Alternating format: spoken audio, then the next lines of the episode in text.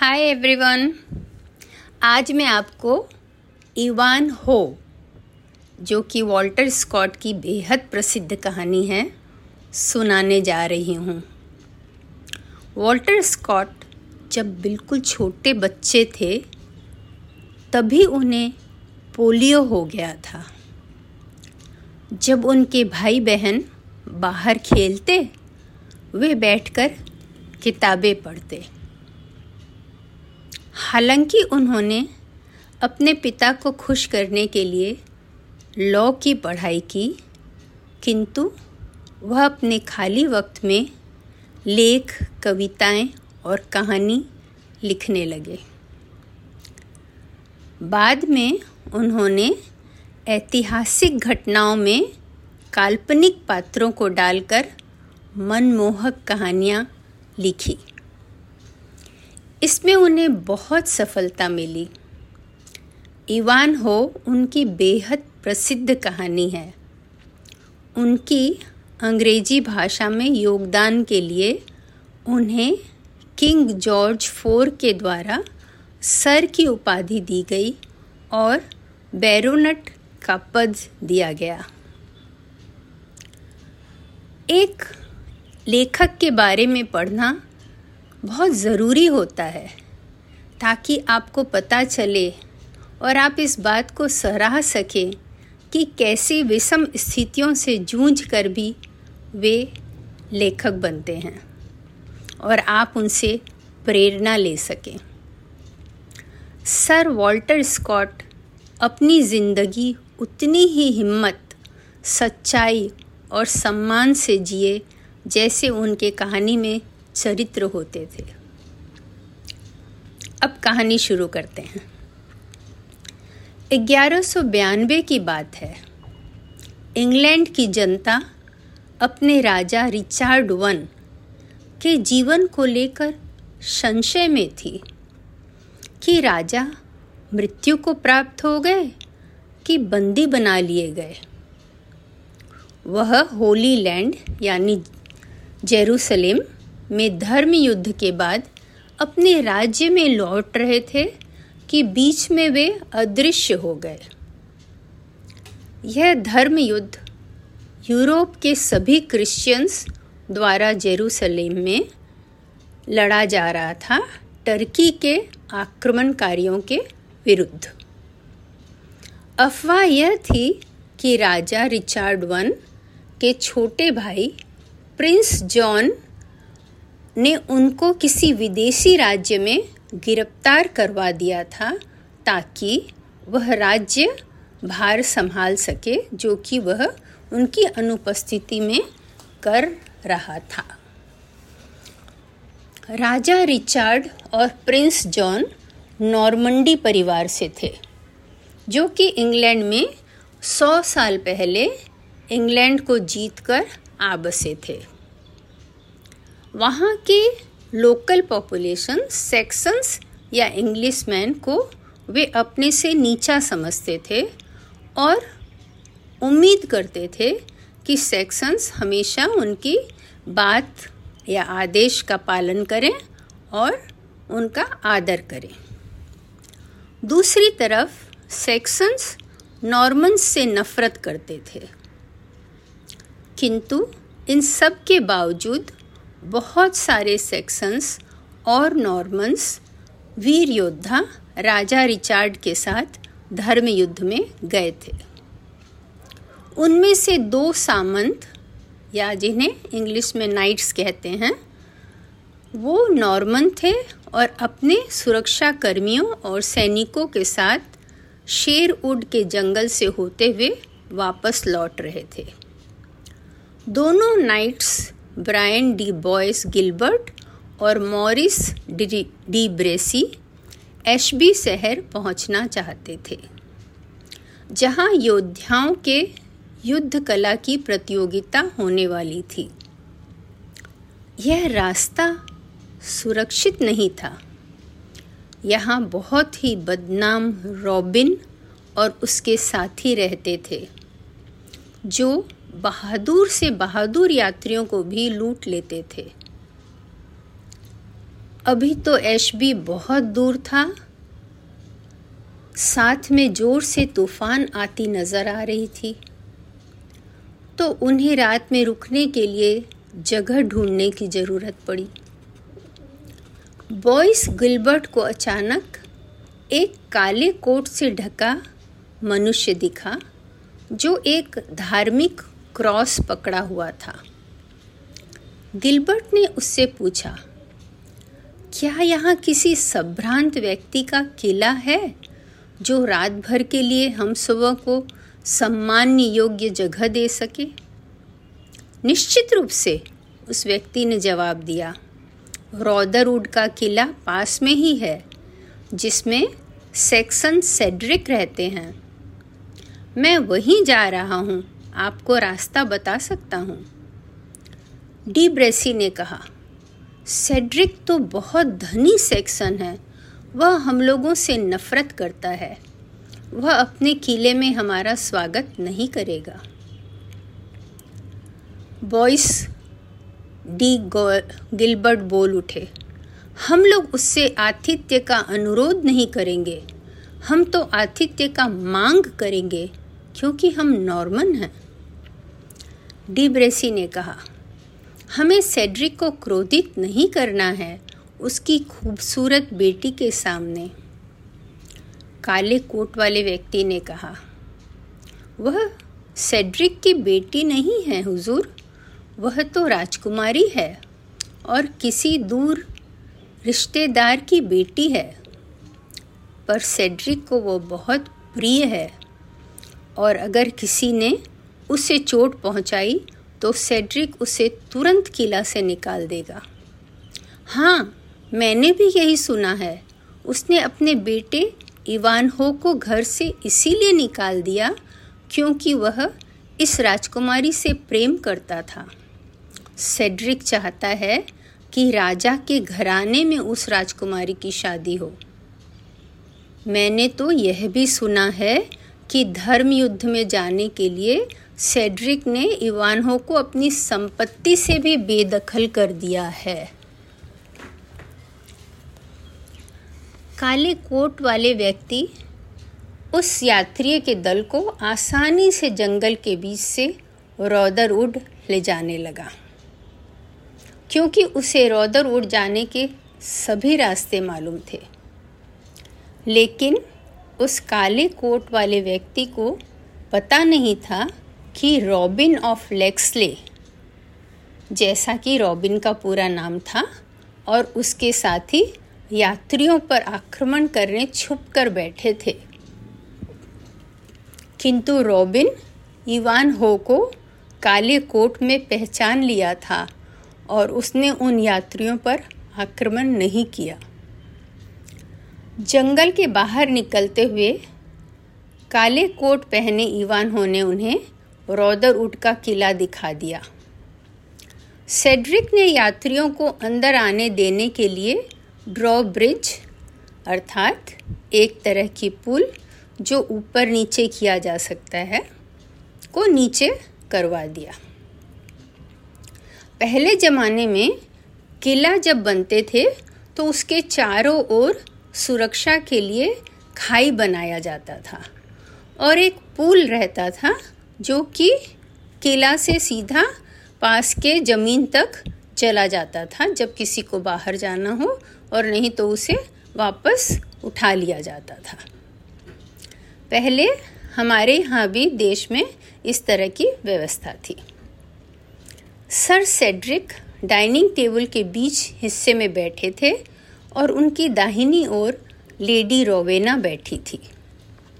वे अपना खाना शुरू ही करने वाले थे कि एक नौकर ने बताया कि ब्रायन डी बॉयस गिलबर्ट और मॉरिस डी ब्रेसी अपनी सुरक्षा कर्मियों के साथ यहाँ रात बिताने का अनुरोध कर रहे हैं। सेड्रिक ने नफरत से रोवेना से कहा, नॉर्मन्स, बॉयस गिलबर्ट एक बहादुर सिपाही है, पर मैं जानता हूँ कि वह बहुत क्रूर और अभिमानी है। और डी ब्रेसी तो राजकुमार जॉन का चमचा है। सिर्फ़ एक रात के लिए मैं उन्हें मना नहीं करता। उन्हें अंदर आने दो और हमारे साथ खाना खाने भेज दो। वे दोनों अंदर आए तो सेड्रिक ने उन्हें अपने बाईं तरफ़ बैठने का इशारा किया। मॉरिस डी ब्रेसी रोवेना को देखता ही रह गया। वह बहुत खूबसूरत थी। इतने में एक नौकर अंदर आया और बोला, एक वृद्ध व्यक्ति किला के बाहर है और रात किला में बिताने का अनुरोध कर रहा है। सेड्रिक ने कहा, अंदर आने दो। इस तूफ़ान में किसी का भी रात भर बाहर रहना उचित नहीं है। कुछ मिनटों बाद एक दुबला पतला व्यक्ति अंदर आया। सेड्रिक का अभिवादन करते हुए बोला, मैं यॉर्क का आइजैक हूँ। ये बहुत इंटरेस्टिंग बात है कि पहले सभी अपना परिचय नाम के साथ साथ जहाँ से वे रहते हैं, उस स्थान का नाम भी जोड़कर बताते थे। सेड्रिक ने उसे मेज के दूर के हिस्से में, जहाँ नौकर खाना खा रहे थे, वहाँ बैठने व खाना खाने का इशारा किया। वृद्ध आदमी उस लंबे टेबल के छोर पर पहुँचे। पर किसी भी नौकर ने उन्हें बैठने को जगह नहीं दी, क्योंकि वे यहूदी थे, ज्यू थे। तब ईवान हो जो काले कोट में था, ताकि उसे कोई पहचान न सके, अपनी जगह से नौकरों के बीच से उठा और उस वृद्ध व्यक्ति से बोला मेरे कपड़े सूख गए हैं। आप यहाँ बैठे। आपके कपड़े गीले हैं और मेरा खाना भी हो चुका है। रोवेना दोनों नाइट्स से पूछ रही थी कि आप जैसलमेर में जीत नहीं, सॉरी, जेरूसलेम में जीत नहीं पाए, जबकि राजा रिचार्ड के बहादुर नाइट्स उनके साथ थे। बॉयस गिलबर्ट ने कहा उनकी गिनती हमारे बाद आती है। काले कोट वाले व्यक्ति ने पलट कर कहा, उनकी गिनती किसी के पीछे नहीं है। सभी उसे देखने लगे। उसने कहा, मैं फिर कहता हूँ, उनकी गिनती किसी के पीछे नहीं है। बॉयस गिलबर्ट इसलिए कह रहे थे क्योंकि वे सोचते हैं कि सेक्शंस नॉर्मन से कम बहादुर हैं। फिर काले कोट वाले व्यक्ति ने कहा, बॉयस गिलबर्ट, आप याद करें, जब वहाँ युद्ध के दौरान अवकाश के समय राजा रिचार्ड, पाँच सेक्शंस और पाँच नॉर्मन्स के बीच युद्ध कला की प्रतियोगिता रखे थे तो क्या हुआ था? बॉयस बहुत क्रोधित हो उठा और उसका हाथ तलवार पर जा पहुँचा। पर उसे समझ में आ गया कि यह लड़ने का स्थान और समय नहीं है। सेड्रिक ने कोट, काले कोट वाले से पूछा, क्या तुम उन पाँच सेक्शंस का नाम जानते हो?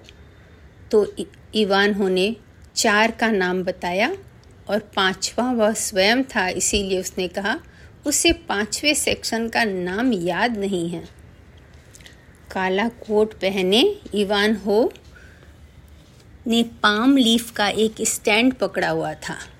इसीलिए उसके इवान होने का किसी को शक नहीं हुआ।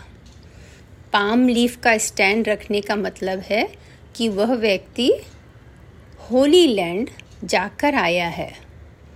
वो पादरी के वहाँ से बिलोंग करता है। इसलिए उसे सभी पामर बुला रहे थे। बॉयस गिलबर्ट बोला कि पांचवा व्यक्ति का नाम इवान हो था। और वह बहुत काबिल योद्धा है। इतनी कम उम्र में ही। किंतु मैं उससे इसलिए हार गया था क्योंकि मेरा घोड़ा गिर गया था। अगर वह इंग्लैंड में है तो मैं इवान को ललकारता हूँ। एशबी टूर्नामेंट में मेरा मुकाबला करने के लिए। तब काले कोट वाले व्यक्ति ने कहा हाँ मुझे याद आया। उसका नाम इवान हो था। वह युद्ध में घायल हो गया था और राजा रिचार्ड के जाने के बाद वह स्वास्थ्य लाभ के लिए रुक गया था। किंतु वह नॉर्मन्स के हाथ लग गया और उन्होंने उससे बहुत दुर्व्यवहार किया। मैं सोचता हूँ, अब तक वह ठीक हो गया होगा और घर की ओर रवाना हो गया होगा। जब वह आ जाएगा तो वह आपकी चुनौती को स्वीकार करेगा। अगर उसने अस्वीकार किया तो मैं उसे डरपोक घोषित कर दूँगा, बॉयस गिलबर्ट ने कहा। रोवेना ने चिल्ला कर कहा, उसकी ज़रूरत नहीं पड़ेगी। मैं इवानों को बचपन से जानती हूँ। अगर वह अभी यहाँ होता तो एशबी में सेक्शंस के सम्मान की रक्षा करने ज़रूर होता। डिनर के बाद सेड्रिक ने नौकरों से मेहमानों को उनके कमरे तक छोड़ने कहा। जब यात्री बाहर जा रहे थे, काले कोट वाले पामर, यानी इवानहो ने सुना कि बॉयस गिलबर्ट अपने सहकर्मियों से कह रहे थे कि जब सुबह में आइजैक किला से बाहर निकले तो उसे पकड़ लेना और रेजिनल्ड कैसल ले जाना। हम उसे किडनैप करके उसका धन लूट लेंगे और उसके दोस्त उसे छुड़वाने का और पैसा भी देंगे। जब सभी अपने अपने कमरे में चले गए, इवान हो, आइजक के कमरे में आया और उसे जगाया। इवान हो ने कहा, आप डरो नहीं आइजक, मैं आपका दोस्त हूँ। सुबह जब आप निकलेंगे तो बॉयस गिलबर्ट के सैनिक आपको बंदी बना लेंगे। इसीलिए अभी जाना बेहतर होगा। आइजैक बहुत डर गया। वो उठने गया तो गिर पड़ा। वह रोने लगा। इवान हो ने कहा, यह रोने का समय नहीं है, मैं आपकी मदद करूँगा। आइजैक को शक हो रहा था कि इवान हो उसे धोखा तो नहीं दे रहा है। उसने कहा, मैं एक गरीब व्यापारी हूँ, मुझे धोखा नहीं देना। इवान हो ने कहा, मैं तो पामर हूँ, मुझे पैसे की ज़रूरत नहीं है। तब आइजैक को तसल्ली हो गई। उसने राहत की सांस भरी और कहा, धन्यवाद पामर, तुम्हारे इंग्लिश मैन हमसे उधार लेते हैं। अपने बेहद खर्चीले ज़िंदगी के तरीके के लिए और फिर हमें पैसा वापस देने के लिए मना करते हैं और हमें धमकी देते हैं। हमें हमेशा खतरा रहता है। यहाँ तक कि राजकुमार जॉन भी यही करते हैं। और उनके सभी नाइट्स साथी भी। अब पामर सबसे पुराने नौकर गर्थ के कमरे में गया और उसे ड्रॉ ब्रिज नीचे करने को कहने लगा। गर्थ ने कहा, यह सुबह ही होगा। तब पामर ने उसके कान में कुछ कहा। गर्थ जल्दी से उठा और उसे अब उसका अभिवादन करते हुए जल्दी से नीचे जाकर ड्रॉ ब्रिज को नीचे कर दिया। पामर ने आइजक का घोड़ा लाने कहा और उसके लिए भी सेड्रिक का एक अच्छा घोड़ा लाने कहा। दोनों कई घंटों बाद शेफील्ड शहर के बाहर पहुँचे। वहाँ पामर रुक गया। आइजक ने पामर को उसके साथ उसके दोस्त जैरथ के यहाँ आने को कहा। ताकि वह पामर की दयालुता का एहसान चुका सके। किंतु पामर ने इनकार कर दिया। मुझे कुछ नहीं चाहिए, पामर ने कहा। पर मुझे पता है तुम्हें क्या चाहिए। एक अच्छा घोड़ा और कवच। आपने कैसे अनुमान लगाया? पामर हैरान था, क्योंकि पामर एक होली मैन का कपड़ा पहने हुए था और होली मैन को घोड़े या कवच की ज़रूरत नहीं होती है। आइजैक ने मुस्कुराते हुए कहा, जब कल आप बॉयस गिलबर्ट से बात कर रहे थे, तभी मैं समझ गया था कि आप होली मैन नहीं हैं। और जब आप मुझे नींद से उठाए, मुझे आपका नाइट वाला चेन दिखा। शेफील्ड में मेरा एक दोस्त है, जो सबसे अच्छे घोड़े और हथियार बेचता है। आपको जो चाहिए आप ले लें और टूर्नामेंट के बाद उसे वापस कर दें या पैसा चुका दें। पामर बोला, क्या आपको पता है कि अगर मैं हार गया तो घोड़ा और हथियार दोनों से मुझे हाथ धोना पड़ेगा? वह जीतने वाले नाइट की संपत्ति होगी। पहले ऐसा ही नियम रहा इंग्लैंड में। मैं जानता हूँ बेटा कि तुम नहीं हारोगे। मुझे घोड़ा या हथियार जब्त होने की चिंता नहीं है। मुझे सिर्फ़ तुम्हारी ज़िंदगी या तुम्हारे किसी अंग के नहीं खो, इसी की चिंता है। एक चीज़ यहाँ पर ध्यान देने लायक है बच्चों, कि आप अगर किसी का भी सच्चे मन से भला करते हैं तो अपने आप ही आगे रास्ता निकलता है आपकी भलाई का। पामर ने उसे ये सोच कर नहीं भला किया था आइजैक का कि उससे उसे कुछ फ़ायदा हो। वरन इसलिए उसका भला किया था कि उसको किडनैप करके बॉयस गिलबर्ट के लोग ले जाके तंग नहीं करें।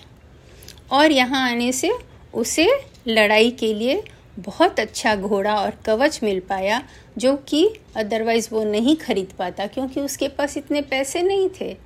और अगर आपको घोड़े के ऊपर बैठ के लड़ाई करना है तो आपके पास अच्छा कवच और अच्छा घोड़ा होना ज़रूरी है। तो ये हमेशा ध्यान में रखने की बात है कि अगर हम किसी का भला करते हैं सच्चे मन से तो हमारे लिए आगे का बहुत रास्ता खुलता है। धन्यवाद, आइजक, कहते हुए पामर चला गया। यहाँ पर पहला चैप्टर ख़त्म होता है, अब दूसरा अध्याय आप दूसरे पार्ट में सुनिए, क्योंकि ये थोड़ी लंबी कहानी है। आशा है आपको मज़ा आ रहा होगा। Bye bye